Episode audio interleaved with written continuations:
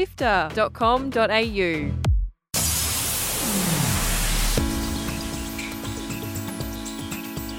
Hello and welcome to Lightmap from Sifter. On Lightmap, we have conversations and explore the culture of games and interactive media, and you meet game makers, journalists, and thinkers from around the world. My name is Gianni. Thanks so much for joining me. My guest this week is Narayan Johnson, who you would probably know as Riverboy, part of Willow Beats, and composer and musician on Cult of the Lamb. Narayan, it's a pleasure to talk to you.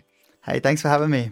Appreciate it. We're really keen to hear a little bit about your process um, and find out about all the cool things that you are doing this uh, in Melbourne International Games Week because it sounds like you've got a lot on.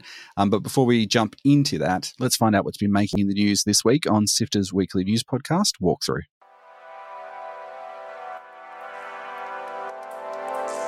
Hi, I'm Fiona Bartholomaeus. And I'm Kyle Pauletto.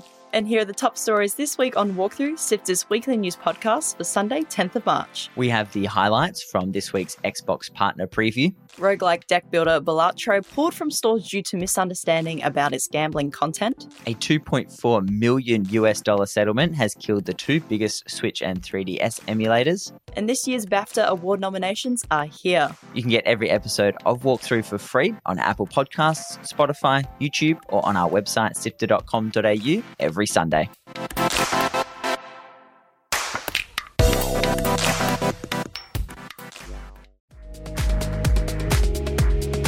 You're listening to Lightmap, interesting conversations with video game creators.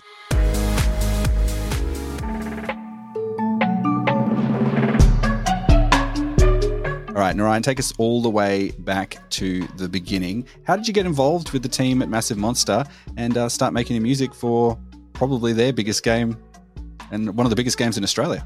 Yeah, so um, I was in a, uh, a group called Willow Beats. It was like a, an electronic duo um, of me and my niece who sung in it, and we um, we were touring around, uh, and Julian just happened to like our music and had come to a couple of shows, uh, and then down the track a little bit, uh, I was on Twitter on the Willow Beats Twitter, and I like I never even used Twitter, but just it happened to be that time that I was on it. Um, he followed us, and I saw that he had like it kind of popped up, and he had like a gamey looking uh, profile picture. Um, and you know, I've been a loved games my whole life, and uh, messaged him and just said, "Oh, you make games? I love games." Um, and then he was like, "Oh, well, I really like your music. Um, be sick to do something one day." And then, like, sure enough, not long later, we made a small game called Unicycle Giraffe, which is uh, a little phone game where you're a unicycle, you're a giraffe on a unicycle. Um, not the other way around. And you're you're all you do you're just trying to balance basically. But I made a couple of tracks for that. Uh, it was really fun.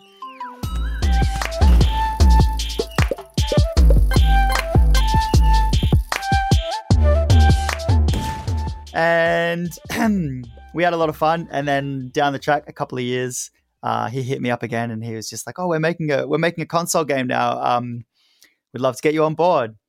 And the rest is history, really. It's a, it's a game that sold millions of copies now. A lot of people have been listening to your music. Tell me a little bit about the process of, I guess, developing the sound for Cult of the Lamb. What were those discussions like? And you know, did they just let you go wild, or did you sit down and say these are the elements we want to include um, when building into the gameplay? Initially, the team the team had already heard a bunch of my music. Julian had showed them a bunch of my stuff, um, and they were already they already liked what I was doing. So um, I was already off to like a good start, uh, and um, that they did like initially they did send me a bunch of references. So we were working on the game. Um, they were like, all sending me a bunch of different stuff that they liked. Um, and it was all really different. So, yeah, it's kind of that thing of being like, oh, how do I do this, but also this, and also this, and also this. But, you know, you kind of just try your best at mashing it all together. Um, and yeah, we did we did that for a while. At the, at the, very beginning, there was quite a bit of iteration. There were um, I would send stuff and I, I, would send a track and I would literally like make a track and then I would bounce it out with like different instruments, replacing all the instruments. And then I would bounce it again with all new instruments and bounce it again. I'd send them like four or five versions of the same track, just trying to like narrow down like, okay, what is this sound palette of this game? Um, and then eventually it just kind of started, it just started clicking, I guess. We just, we made a track that, um, yeah, just was like, oh, this is working. And then from that point, it was kind of like, okay, well, I take all those instruments and I'll, I'll save them. Um, and throughout the whole process, like I, I, a lot of my process is experimenting with like electronic sounds inside my computer and um, trying like unconventional things and you know bouncing things and reversing them and like warping the audio out and then cutting little just all kinds of like little audio manipulations. Um, and as i'd figure out like new techniques i would like add that to the palette and it's like okay now this is also part of cult of the lamb. And then i could add that to other tracks and it would just grow and grow and grow until i have you know i have like these big folders of different instruments and um, effects chains that i've made and different things that are part of the sound of cult of the lamb.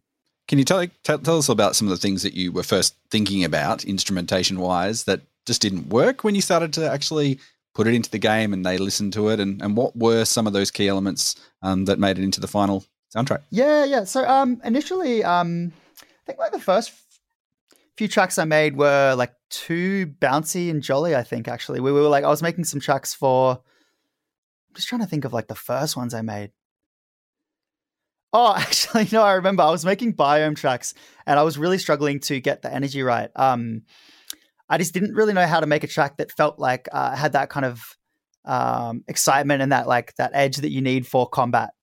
Because um, all the music I'd made beforehand was kind of like a bit more chilled out and a bit more spacious, and so I yeah I struggled for a long time to like get the energy right. And the feedback would always be like, "Oh, it's really good, but just needs more energy." And then like over iteration, you just figure out different ways to add energy to a track. And um, but yeah, some of the, some of the main stuff that made it through uh, a lot of vocal manipulation. So uh, I knew from the start that I wanted to use a lot of vocals because it is a game that is very occult.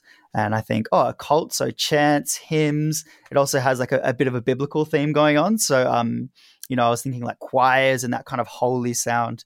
So, um, yeah, when I first got the job, like pretty soon afterwards, I bought like a couple of different choir um, uh, instruments or um, like sound libraries. So they're essentially like, um, sorry, I'm not sure how much you know about music production, but um, basically, a singer will go and sing every note um, at a bunch of different velocities and a bunch of different vowel sounds. So like ah, e, or, right, and then um, they kind of put that into an electronic instrument that you can then play back. So it's like you can like play this person's voice in a way. It goes against a keyboard effectively, or you can do it in other ways. Yeah. Yeah. Yeah. Yeah. So um, I bought a bunch of libraries like that. And then I started like looking at ways that I could manipulate them. So like one of the main ones that I think is like um, that I think of when I think of the Cult of the Lamb soundtrack is the um, that like stuttering vocal that goes like ah ah ah ah ah ah ah da da da da da da da ah ah ah ah ah um and the way that I achieve that is through an effect called a gate, which is basically um, stop sound coming in, and you can use another sound to tell it when to open. So I use another like very percussive sound that's like and that's feeding into the gate that's on the vocal. So the vocal is like opening in time with this like very percussive sound.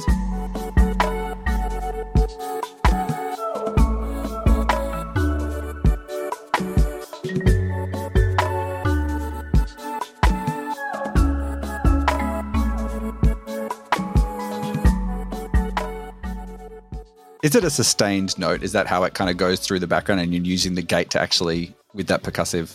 Yeah, it's sustained, but I'm changing I'm changing the vowels. Um yeah, so it's like E A O A like that kind of thing. Um and then yeah, it's getting cut up by the gate. Can you tell me a little bit about like you know, once you started getting into the rhythm and the flow of actually making this, and you kind of had an idea of what the the flavor of Cult of the Lamb was like, what did that process look like for you? Um, was it completely electronic? Because I've seen videos of you going and sampling barrels and things like that and making sounds out of that. What what does that look like um, to actually get to the final picture? Yeah, for sure. So um, a lot of it is electronic. Um, I also I sing in a few tracks, like just like um like little vocal lines here and there. I play bansuri flute, which is like a um like an Indian. This is like an Indian classical flute. Um, I'm not that good at it, but I'm good at editing, so I'll record for like you know 20 minutes and then find like four seconds of good playing. um, so there's a lot of that. Uh, I play guitar as well. So like in tracks like um, Knucklebones, uh, all that guitar is me. Um, but a lot of it is in the box. So a lot of it is in my computer using plugins. But I like to like I like to use them in kind of like uh, I don't know if you call it like hacky, but like just like try and like think outside the box, inside the box. So like an example of that might be like, okay, I've got this vocal line all right, I'll like bounce it out with a bunch of reverb on it. So then I've got this like really reverberant version of it. Um, I'll pitch it up seven semitones and I'll reverse that, and then I'll lead those notes into the in, like the actual melody. So like it'll like ramp up this kind of higher note of it uh, into the actual note. It's like like weird stuff like that. Like I'm just always trying to like find that like a little extra sauce where I can. What, what that really reminds me of is when you see musicians who use a lot of circuit bending um, to try to adjust the sounds and just kind of like make weird, creaky sort of stuff out of cool uh, old um, bits of electronics and things like that. Um, you know, when you're trying to translate that, because one of the exciting things is that your music is going to be played by an orchestra. How do you take that with all these little pieces that are sliced together out of lots of big takes and um, you know keyed to a synth- synthesized instrument and things like that how do you turn that into something that an orchestra can actually play? Yeah yeah so um, that process is called uh, arranging and um, we worked with uh, orchestra victoria uh, who helped me arrange it into versions that instruments eh, that people can play. So um, I sent uh, Alex was the guy that worked on it uh, from Orchestra Victoria. I sent him a bunch of MIDI and the tracks, um, and then he took all that and he basically said, "Okay, we've got a seven-piece band. Um, the marimba is going to play this. The vocalist is going to sing that," and like kind of takes it all and arranges it for that band, um, which is like a, re- a really cool process. And um, yeah, and then he would like send me drafts, and then I could kind of go through and say, "Oh yeah, this is great," but like, what about this little bit? And we just kind of went back and forth a, a bit. But he's honestly like amazing, so it was like pretty spot on, almost almost right away. I wonder if there was anything really surprising from that process of someone having access to the music that you've had such a fine touch on the whole time. Then looking at your music and reinterpreting that, did you notice anything like that through that process? Yeah, it's um, it's actually there's one thing that I noticed that is like quite interesting. Um, yeah, I'd, I'd, there's like some melodies in the game. So there's this melody in the song "Savior," um, and like it's it's just weird. In my head, it's a vocal melody, and I like picture it one way, um, and I was like, oh, this is the melody. It's like really simple. It's got these notes. And then the way he like um scored it is differently because it, it kind of uses this vocal that goes between different notes. It's like it's it's yeah. You, it, I play this vocal that goes between different notes, and it's kind of like a, a little bit not clear exactly what's going on there, right? It's like a little bit ambiguous.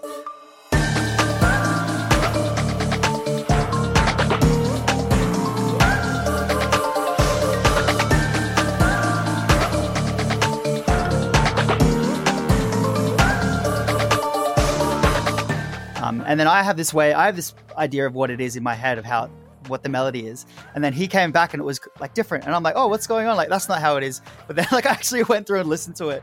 And I'm like, oh, actually, it kind of is. And so it's just weird that, yeah, I just found it kind of bizarre. It's kind of like, I think it was like it maybe in between both of us, but it's just funny that I had pictured it as this like really simple line. Um, and he uh, interpreted it completely differently those arrangements, um, has anyone else heard them yet, or will it be an opportunity for people to see it in the very first uh, time in Games Week? No, so to be honest, like I haven't even heard them. Like I've heard the um, like the MIDI equivalent, right? So you kind of put it through your software instruments, and you get like a draft of what it kind of is going to sound like. But um, you know, it's a completely different thing when actual musicians that have played instrument their whole life are like interpreting this music. So yeah, I I, I haven't even really heard it. I think it's really interesting because when we we did a lot of composition in Sibelius and programs like that when we are in school, and you know you can obviously do things in in software that you just actually can't physically play because your fingers can't get to the place. Um, and I think it'd be really interesting to see how that has been adjusted and reinterpreted so that a human being can play um, these things that were designed to be played completely by computers. Yeah, totally. And like that's part of it. Hey, like sometimes you've got to take a melody, um, whereas like I might take a marimba, like it might hit some notes that an actual marimba won't have, or like that the the scale of marimba that we can fit in so on the stage can't go that high. So then you just got to like take it, pull it down an octave, and like kind of work it all into a format that can be played by this band. Um, tell me a little bit about um, what the process was like um, once you you know had got your all the pieces in there. You've now come back and, and done DLC and additional um, pieces for this game. It's expanded beyond I think what everyone could have had in their wildest dreams. Um, what is it like revisiting that place and, and then adding, you know, new elements into the the the, the score? Yeah, no, I'm, I'm I'm really enjoying it. So we had Jonas Turner on sound effects uh, for the game, and he did like the first like big huge bulk of all the sounds that were in the initial release. Um, but then he uh, moved on to other projects, and you know we needed more sounds for the new uh, weapons and such. and um, yeah, I think someone sent them to me, and I, I kind of just tried my best and being able to like look at the project that what he had already done, I was able to like um learn from that and then like pull it all together and yeah, make make sound effects that everyone was happy with. And so now um, they were like, "Oh, you can do these now." So oh, like yeah, have all the sound effects, which is which is really sick. Like I'm I'm stoked, but it's like a whole new um, you know I've never studied it or I, I I'm just kind of learning it as I go. Um, but you know, I've got his amazing work to look on, and I've got the FMOD project with like all of his stuff there, and I can like see the way he's stacked things. And um, yeah, so one of the major changes is I'm doing like all the sound now, which is great.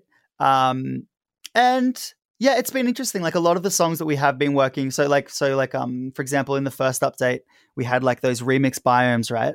Um, and so like I would just like remix the initial track, and so it's kind of like I'm remixing myself uh, and then in the update, the uh, Don't Starve crossover that we just put out, um, I did the same thing for the boss tracks. So I like remixed all the boss tracks. And uh, it's it's interesting. Like I yeah, I enjoy it. I like kind of like looking back at the old work and reinterpreting it in my own way. At the very top, you kind of talked about how you know the music that you did with Willow Beats was much more chill, and you needed to get that energy up when you're creating this. And I'm curious, what from your songwriting perspective, how has that process changed for you over the time that you've been working on this game? Are, are, you just working pretty much exclusively on Cult of the Lamb, or are you making other music as well? Yeah, so I'm um, like it's definitely like the main main project in my life for sure. Like it's the main thing that I'm working on. Um, I'm working on like little bits and pieces here and there. I do want to release some more music myself. Like I'd like to put out a Riverboy EP of just like songs that I make just for fun. Um, so there's that, and yeah, there's like little odds and ends projects here and there that I take up. Um, but yeah, Cult of the Lamb is definitely like I feel like the center of my work at the moment. And what about your composition process? Has it changed much since starting this project to what you do now? I don't know. Like, I, it, it probably has. I'm just not sure how. It's like you know, it's like one of those things that it's changed so slowly that it's like I, I feel like I'm better. I'm a better composer than I was when I started, for sure. But I don't know like what exactly it is. Like I think I think partially I understand how sounds work together more. So um like I also mixed and mastered all the music in Cult of the Lamb and um I feel like I have a better understanding of like which sounds are going to work with each other. Whereas like I feel I listen to some of the early tracks and I'm like, oh, that's really muddy because I'm like trying to like jam two sounds that are the same frequency like into the same space, right? Um, so that's definitely one thing. And then just just confidence. Like I've just like um, made that many tracks for the game. People like them the team likes them. It's like I, I just feel more like oh like yeah more confident I guess for sure. You've come from a music background. You're now part of a game studio. Um, can you tell me what did you learn through that process? Things that just never occurred to you until you had to um, make a game. Um, yeah. So um, one of the major things that I um, that was different than my previous like work was um, using middleware. So I learned to use Fmod and um, Maze Wallen uh, gave me some tutorials at the beginning there, and then um, Paul Kapetko, um, that he also he gave me some tutorials along the way, and he actually he was giving me um, quite a bit of help whenever I needed anything. I'd ask him, or I'd hit up Maze as well. So I kind of had two people that would that I could hit up for help. um, so that was like yeah it's interesting i'd never i'd never used any middleware and it, it just makes you look at composition in a different way because you realize what can be done so yeah, you kind of are like, well, I can use this parameter to um, fade between a night version and a day version, and um, yeah, stuff like that. It's just I wouldn't have thought of that before. Um, yeah, that's probably one of the main ones, and then also just like trying to make a, a, a very specific mood for a very specific place. Um, my music for sure before was kind of like uh, it was kind of atmospheric, and I feel like it did kind of I don't know, it did put you in a bit of a place, but uh, in Cult of the Lamb, it's like very specific. Like, all right, you're in this forest and you're fighting cult leaders. Um, Can you tell me a little bit about um, what the reactions have been like? And you won an award. You won an Australian Game Developer Award for a soundtrack last year. Um, but seeing people enjoy and experience your soundtrack, uh, I, you know, what has that feeling been like for you? Yeah, it's it's been great. It's um, yeah, it's it's it's amazing. Like um, the reception just has been like overwhelmingly lovely and positive, and everyone just seems so sweet. And uh, yeah, I added, yeah, it's been awesome. yeah, I've been in music for like a long, long time. You know, I've been um was doing electronic music with Willow Beats. I think we were like touring for seven ish years. Um, and you know, we had some like success. We got we had radio play, and we um we played some festivals, and we did some like big support slots. I think we supported yeah we supported Flume, um, Tash Sultana, Alice in Wonderland. Like we we, we were doing all right. Um, but the reach that my music has had through this game has been like um like order like way way way more orders of magnitude bigger um and it's just yeah it's it's awesome i think that as well like people that really get into games i don't know this is just a theory but i think that they're kind of like uh open to listening in a different way. They're like kind of nerdy and i mean this is a generalization but they they're interested in that stuff. They care about i don't know if you like what vocal you chopped up or like I don't know. They just they they they they like to like look into things and they they care about. You think they're a more technical audience? Yeah, maybe maybe, but even like from a story perspective, like on the YouTube, um, people will comment like the wildest stuff about like, oh, this song is like got this distorted voice in it because Heket loses his voice, and then so like uh, like just like really looking deeply into the lore of the game and like they you know they care a lot about that. What are you most proud of? Whew, what am I most proud of? Um. I just honestly like I'll look at the FMOD project and there's just like so much music in there. Like you don't realize, you know, at, each each day you're just making like one song or one sound effect, right? But then like, you know, 4 years later you're like, what the hell have we done here? Like this is like a lot of music. I think at the moment there's 51 songs in the game and like I'm I they're all like I've, you know, I tried to do my best on each song. Like I'm I'm proud of each track that I've that I've put out in the game and it's just like a huge body of work. Um yeah, I'm just proud of the bodywork, and I'm proud of the I'm proud of the team. Like everyone is just, I feel like we just have so many like superstars. Hey, that like, like everyone just kills it in their own field. Um, it's just wild. Like it's yeah, some of the most talented people and hardworking people that I've ever met, and we all work together, and it's awesome. And are you in massive monster for the long haul, or are you likely to go back into other bits and pieces? What does it look like? no, you? I mean, I think, yeah, I think so. Honestly, it hasn't been like discussed as like, all right, you are here forever now. But like, I work as I'm an employee, so I work 20 hours a week on on Cult of the Lamb stuff. Um, I imagine when we move on to something else, I'll just keep working with Massive Monster on that. I don't think it's been like official, like you're with us forever, but I hope that we are because I feel like we have a really good relationship. And um, yeah, the then the the like the three directors, um, Jay, Jimp, and Julian are like the best. Like they're so sweet, and um, they've like yeah just really like really cool people really awesome to work with super talented i've just yeah I've had the best time so i just want to keep working with them as long as possible really You've got a big Melbourne International Games Week. It's not too far away at the time that we're recording this. Can you tell us a little bit about some of the things that people will be able to experience uh, in your work and also for Cult of the Lamb? Yeah, for sure. So we're doing a, uh, a ritual, uh, a live ritual at Fed Square. Um, so we're basically going to be like projecting across uh, the Fed Square wall. Um, and I'm going to be on this like little booth thing in a occult robe, um, and like doing musical stuff up there. And so that is on the fifth of October, which is a Thursday. And we're also going to have like um, a four meter high puppet, and we're going to have a bunch of puppets roaming around. And um, yeah, it's just going to be it's going to be awesome. I, I, I th- I'm imagining, I'm hoping that people come in like their in their cosplay and it's just going to be like a big party. And then I'm going to like finish it out with like a DJ set. So um, yeah, first we're going to like um, sacrifice some people. Not really, but first we're first we're holding a ritual, and then it's going to be a party. So um, yeah, come hang out.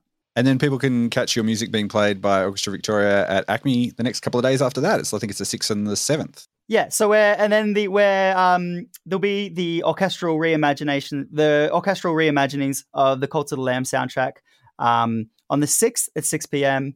and on the 7th at 3.30 and 6 p.m. And um, yeah, it's going to be like a whole new story. It's going to be a whole new Cult of the Lamb story. Um, yeah, with all the best songs played live. So yeah, come say hi, come hang. A lot of fun things to be enjoying. Ryan, thank you so much for joining me. I'm a big fan of your work. It's been a real pleasure to speak to you today on Lightmap. No, I appreciate it, man. Thanks for having me.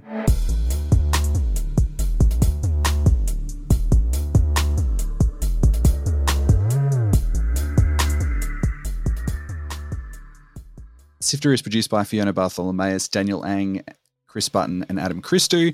Mitch Loh is senior producer, and my name is Gianni Di Giovanni, and I'm the executive producer. You can find links to everything we've talked about on our website. And uh, we've had Jay and Julian on the show quite a few times. Haven't got Jim yet. Time zones are a challenge on that one there, but we've got quite a few of the Massive Monster crew on the show. So if you want to have a listen back to our archives, have a look on our website, which is sifter.com au, where you can read more about the games and the guests that we've featured. And while you're online, one of the best things you can do is actually just tell people about the show. Like, actually, just share it if you like an episode, send it off to someone else and say, hey, you might enjoy this. Uh, word of mouth is really important for indie podcasts and indie games. Um, so let your friends know if you reckon they'll enjoy it. Send them a link, make it easy for them, and get them to take part in the show. We'll love you forever for it. That's all the time we have for now. Thanks for joining us, and we'll see you on the next episode of Light Map. Hi,